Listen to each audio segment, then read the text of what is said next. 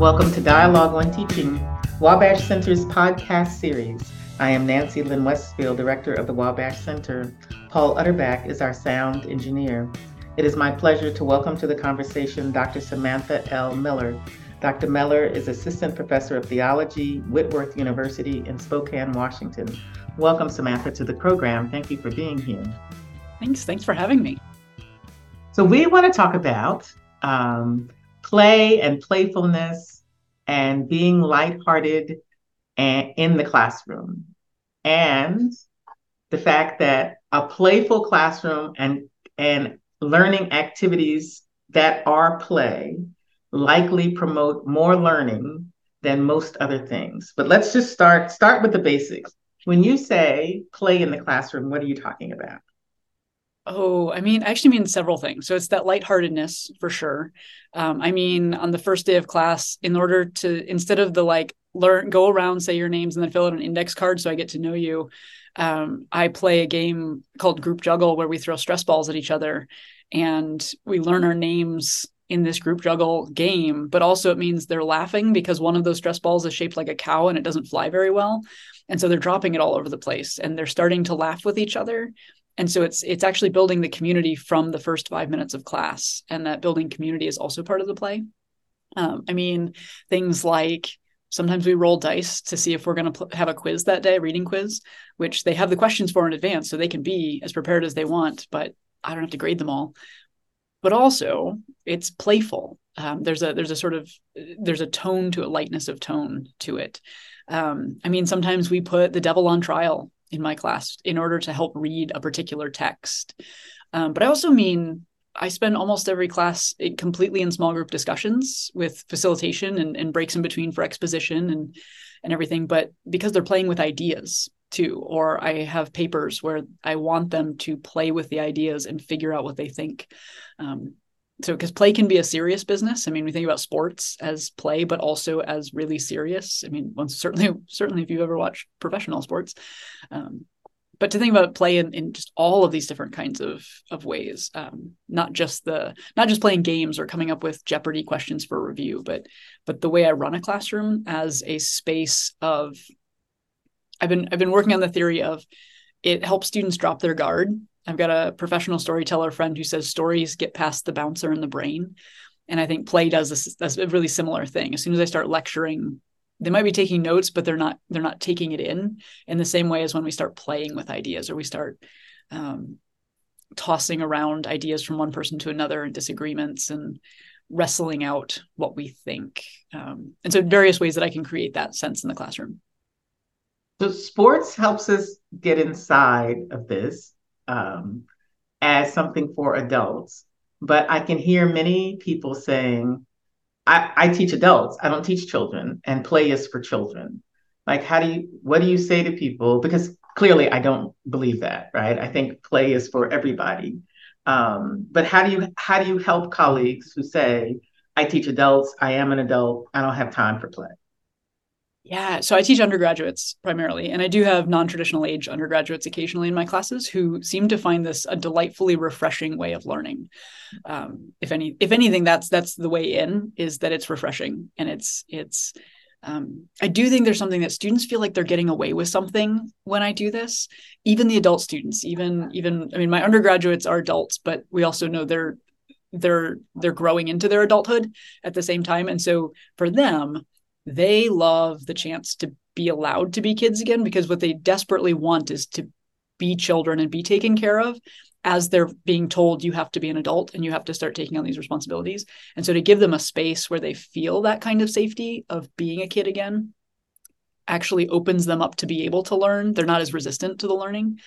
And I would say to maybe those who have uh, sort of solely adult learners or, or not undergraduate age, traditional undergrad age learners, probably a similar thing that there is something that it taps into in us that just provides a space to grow into it and you do have to do a lot of framing in the in the beginning with with adults and just say look I tell them, I tell my students first day, you're just going to embrace embrace the absurdity in my class, and it will go better. And as soon as you can get them laughing, even a little bit, it starts to crack that open, and it really does. Play creates community, um, which is a huge part. And then also in terms of theology, play is about imagination, And if imagination is about seeing the invisible, then I would say theology is also about imagination.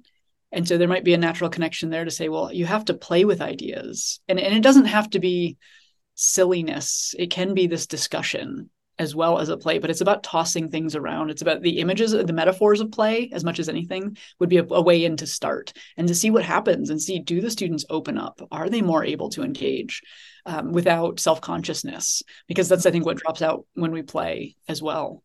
So I think those are the where I would start with that conversation. But thankfully, I don't get it very often from colleagues because of the kind of school I'm at, and that I think they see me teaching outdoors anyway, and they're all like, "It's it's working." So the times that I've used play in the classroom, which is a lot, um, I'm just going to say back my own experience about what you just described.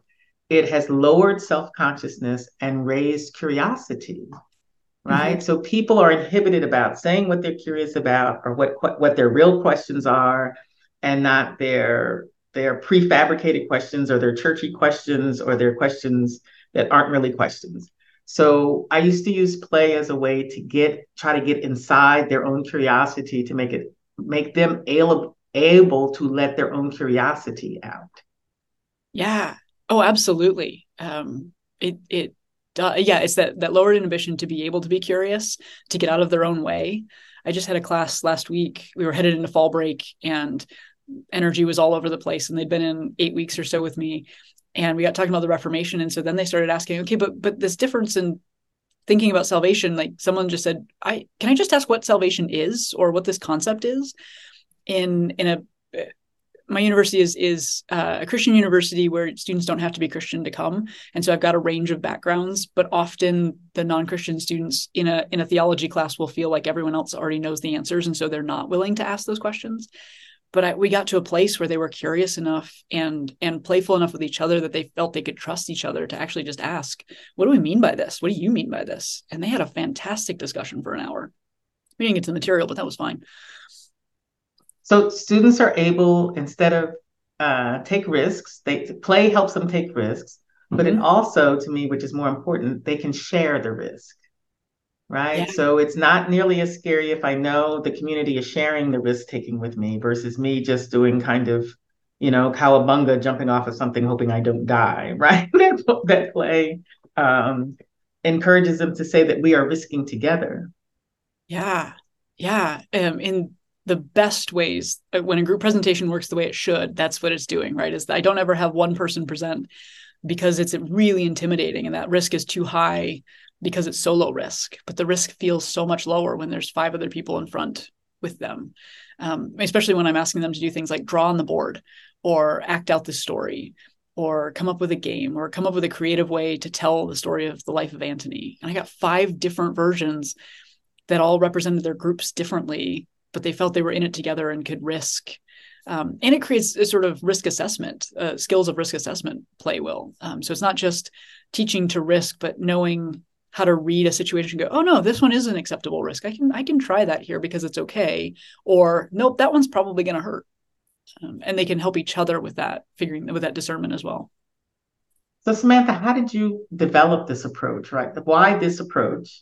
And why did you like double down on it if i can use that use that term and say this is this is my approach to my teaching yeah, it's it's actually been a really recent thing that I've even been able to reflect in these terms on it. That it this is part partly I'm doing that because I'm I'm going through a review process and writing my statement of teaching again and all that. But it it started because every all the most important things I learned about teaching I learned from working at a, at a summer camp, which I did all the way through seminary and grad school, or at least until I had to write the dissertation. And I was a wilderness guide, but working at a camp, learning learning the skills of reading a group, being flexible, how to pace, how to like I learned how to pace a class and how much information to give by watching people put up tents when I was giving bad information. And I learned very quickly how to do it better.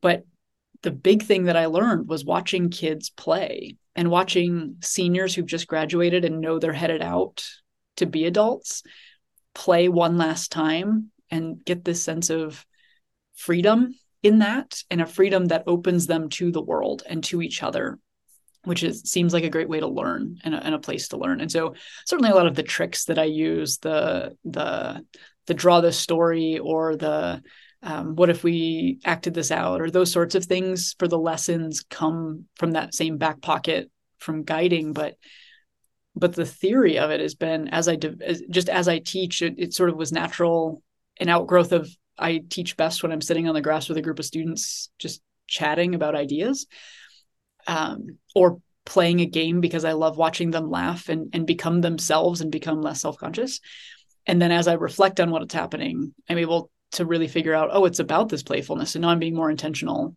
as well about this. So there's a trend um, in pedagogy to do um, holistic teaching, body, mind, and spirit teaching. And somehow people have separated body, mind, and spirit teaching away from play, which I think is absurd, right? So when I hear you talking about how you discovered your own approach or leaned into your own approach at a camp, but incorporated it into your undergraduate courses that that incorporating body, mind, and spirit together makes complete sense under play or as play as an approach. Oh yeah. I didn't realize they were separating them. That doesn't even make that just does not make sense to me.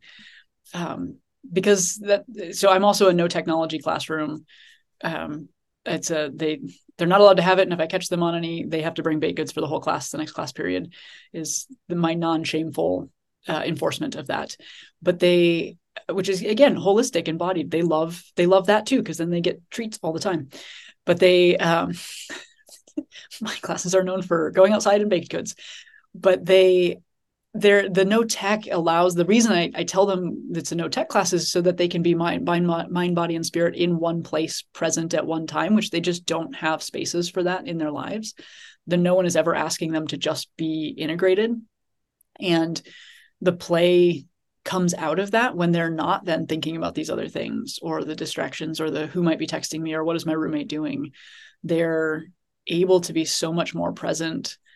And the play because they are using their bodies. They're up acting something out or they are um, having to think through differently or I'm trying to think of other good examples. But they're they're using their bodies for sure and their minds and their spirits. In my class i'm trying in a theology class trying to have them think about what does this mean for their lives too. And the playfulness can get at that aspect really helpfully too is the what if. It's the playfulness can be just a what if so what if what if your roommate just broke up with someone? What could abelard and heloise offer as wisdom? Um, what if this had happened? What if what if what if antony were sitting in our classroom right now? Or or what if half of you are a middle school sunday school class? What would the other class what would the other half of you say to them to explain this concept? And it just engages so many more aspects of their being and then they flourish because they're brought back into it as their whole selves. And and also the integration helps them learn. I mean they, they just retain well. Now for the dear listeners who are listening to us right now the no tech classroom sounds like the most radical thing you've said right? So so many of us might do some play every now and then. But i need to pause for our listeners over the no tech classroom. What the, so do, do you have active resistance to the no tech classroom or how do you navigate a no tech classroom it's mostly passive resistance as in my students are so addicted because they're 18 to 22 most of them they're just so addicted that they don't even know they're doing it half the time um, the biggest issue i have is with accommodations um, so i'll have students with uh, accommodations through our, our office of support uh, student support services and might have some need for it. And even those students usually are pretty good about saying, no, actually, I don't need it for this, or this is the thing I usually use it for. But your classes, sometimes it's my class is structured in a way that they're not trying to take down every word of notes anyway. And so they don't feel like they need it. Um, I've occasionally had students with motor issues, and then and then absolutely, and they use their laptop and they just sit at the at one of the edges of the room so that it's it's not, but it's also they're using it for the right reasons in the right ways, and they get why we're doing it. Um, yeah, I I don't get a lot of active pushback. I will occasionally get uh, or if a student has a particular issue. So I've got uh, a couple students who are moms right now who just have kids in school and whatever, and they will ask, "Can I just have it on in silent?" And if if the kid's school calls, can I step out? Yeah, of course, right? Like that's. It's not that I'm unreasonable about it. Um, but yeah, for the most part, they get it, and once they start in on it, they see how much it helps. Honestly, the, actually, the most the most pushback I get is I require them to have hard copies of the reading in class, and so many of them are PDFs that they're having to print, and we don't give them enough printing money. And so it doesn't matter how many times I tell them, I've only made you buy two $10 books for this class. This is your third. That just doesn't compute that way for them. And that's the biggest pushback I get is I can't get them to bring the reading sometimes. But um, they also have to be prepared enough for the readings with these potential quizzes that they're they're usually I can usually hold class anyway, even if some of them don't have it. And if if we hit there have been days where I hit a critical mass and no one has it, I will kick them out or tell or I'll make it a quiz point or something and say you have to bring it next time. But for the most part, I really don't. They really will settle in to not having it quite well. In fact, I'm doing a Jan term. We, we have Jan terms at my university, and both of mine are monastic. So one is backpacking, and one is um, actually at a monastery. And they're no tech for three weeks. They don't have anything, and they cannot wait to give up their phones. So I think, yeah, I think we fear the the resistance, but it, I my colleagues and I who do this don't have as much as you might think. Well, and my experience too is if you get people um, doing role plays and moving around the room and being playful and doing activities, walk away from your own laptop. They don't have any excuses, right? You can't just just hide behind your laptop if you're doing your role play. So part of it is even if you don't have a, a completely no tech classroom, which I love the idea of that, um, to do these activities is to not have students who are distracted by the constant barrage of tech pinging and tech tech stuff. Yeah. Or even just the imagined pinging, right? It's like our brains are like golden retrievers. And and I know that even even now, because my computer is open and I'm staring at the screen, my brain is going, but maybe someone's emailing you. Maybe you're missing something. And so just removing that piece by just having it away is helpful. And I take my students outside a lot. So in terms of my no tech, I don't use very much tech in the classroom. I occasionally show a, a short video clip or something, but for the most part, I don't have anything either. And and it does just an active classroom enlivens everything and give and and they understand then why. But yeah, definitely. Even if you need to have it for some reason, move, having an active classroom will help with the issues you're you're wanting from it. I still, uh, the, the, whole time I taught, even at, at the end of my 20 years before I came to the Wabash Center, the handout was the way to go. I had always had physical handouts for my students. Here, touch this piece of paper, read this together um, to me, which was added a different needed dimension to the classroom instead of just pull this up on the screen or uh, take a look at this email.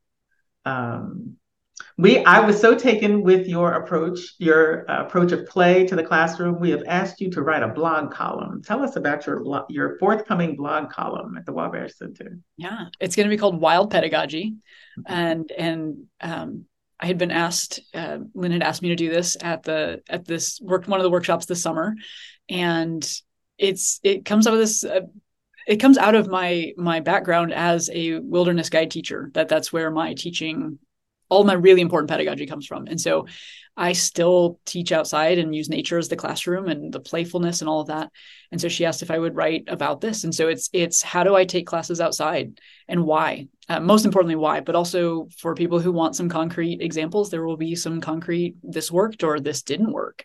Um, it's it'll uh, the first one should, i don't know when when it's going to drop but the first one will be coming and the first one is why do i do this why go outside with it and and some of it is as simple as because this is how I learned to teach and I feel more like myself as a teacher when I'm outside with students.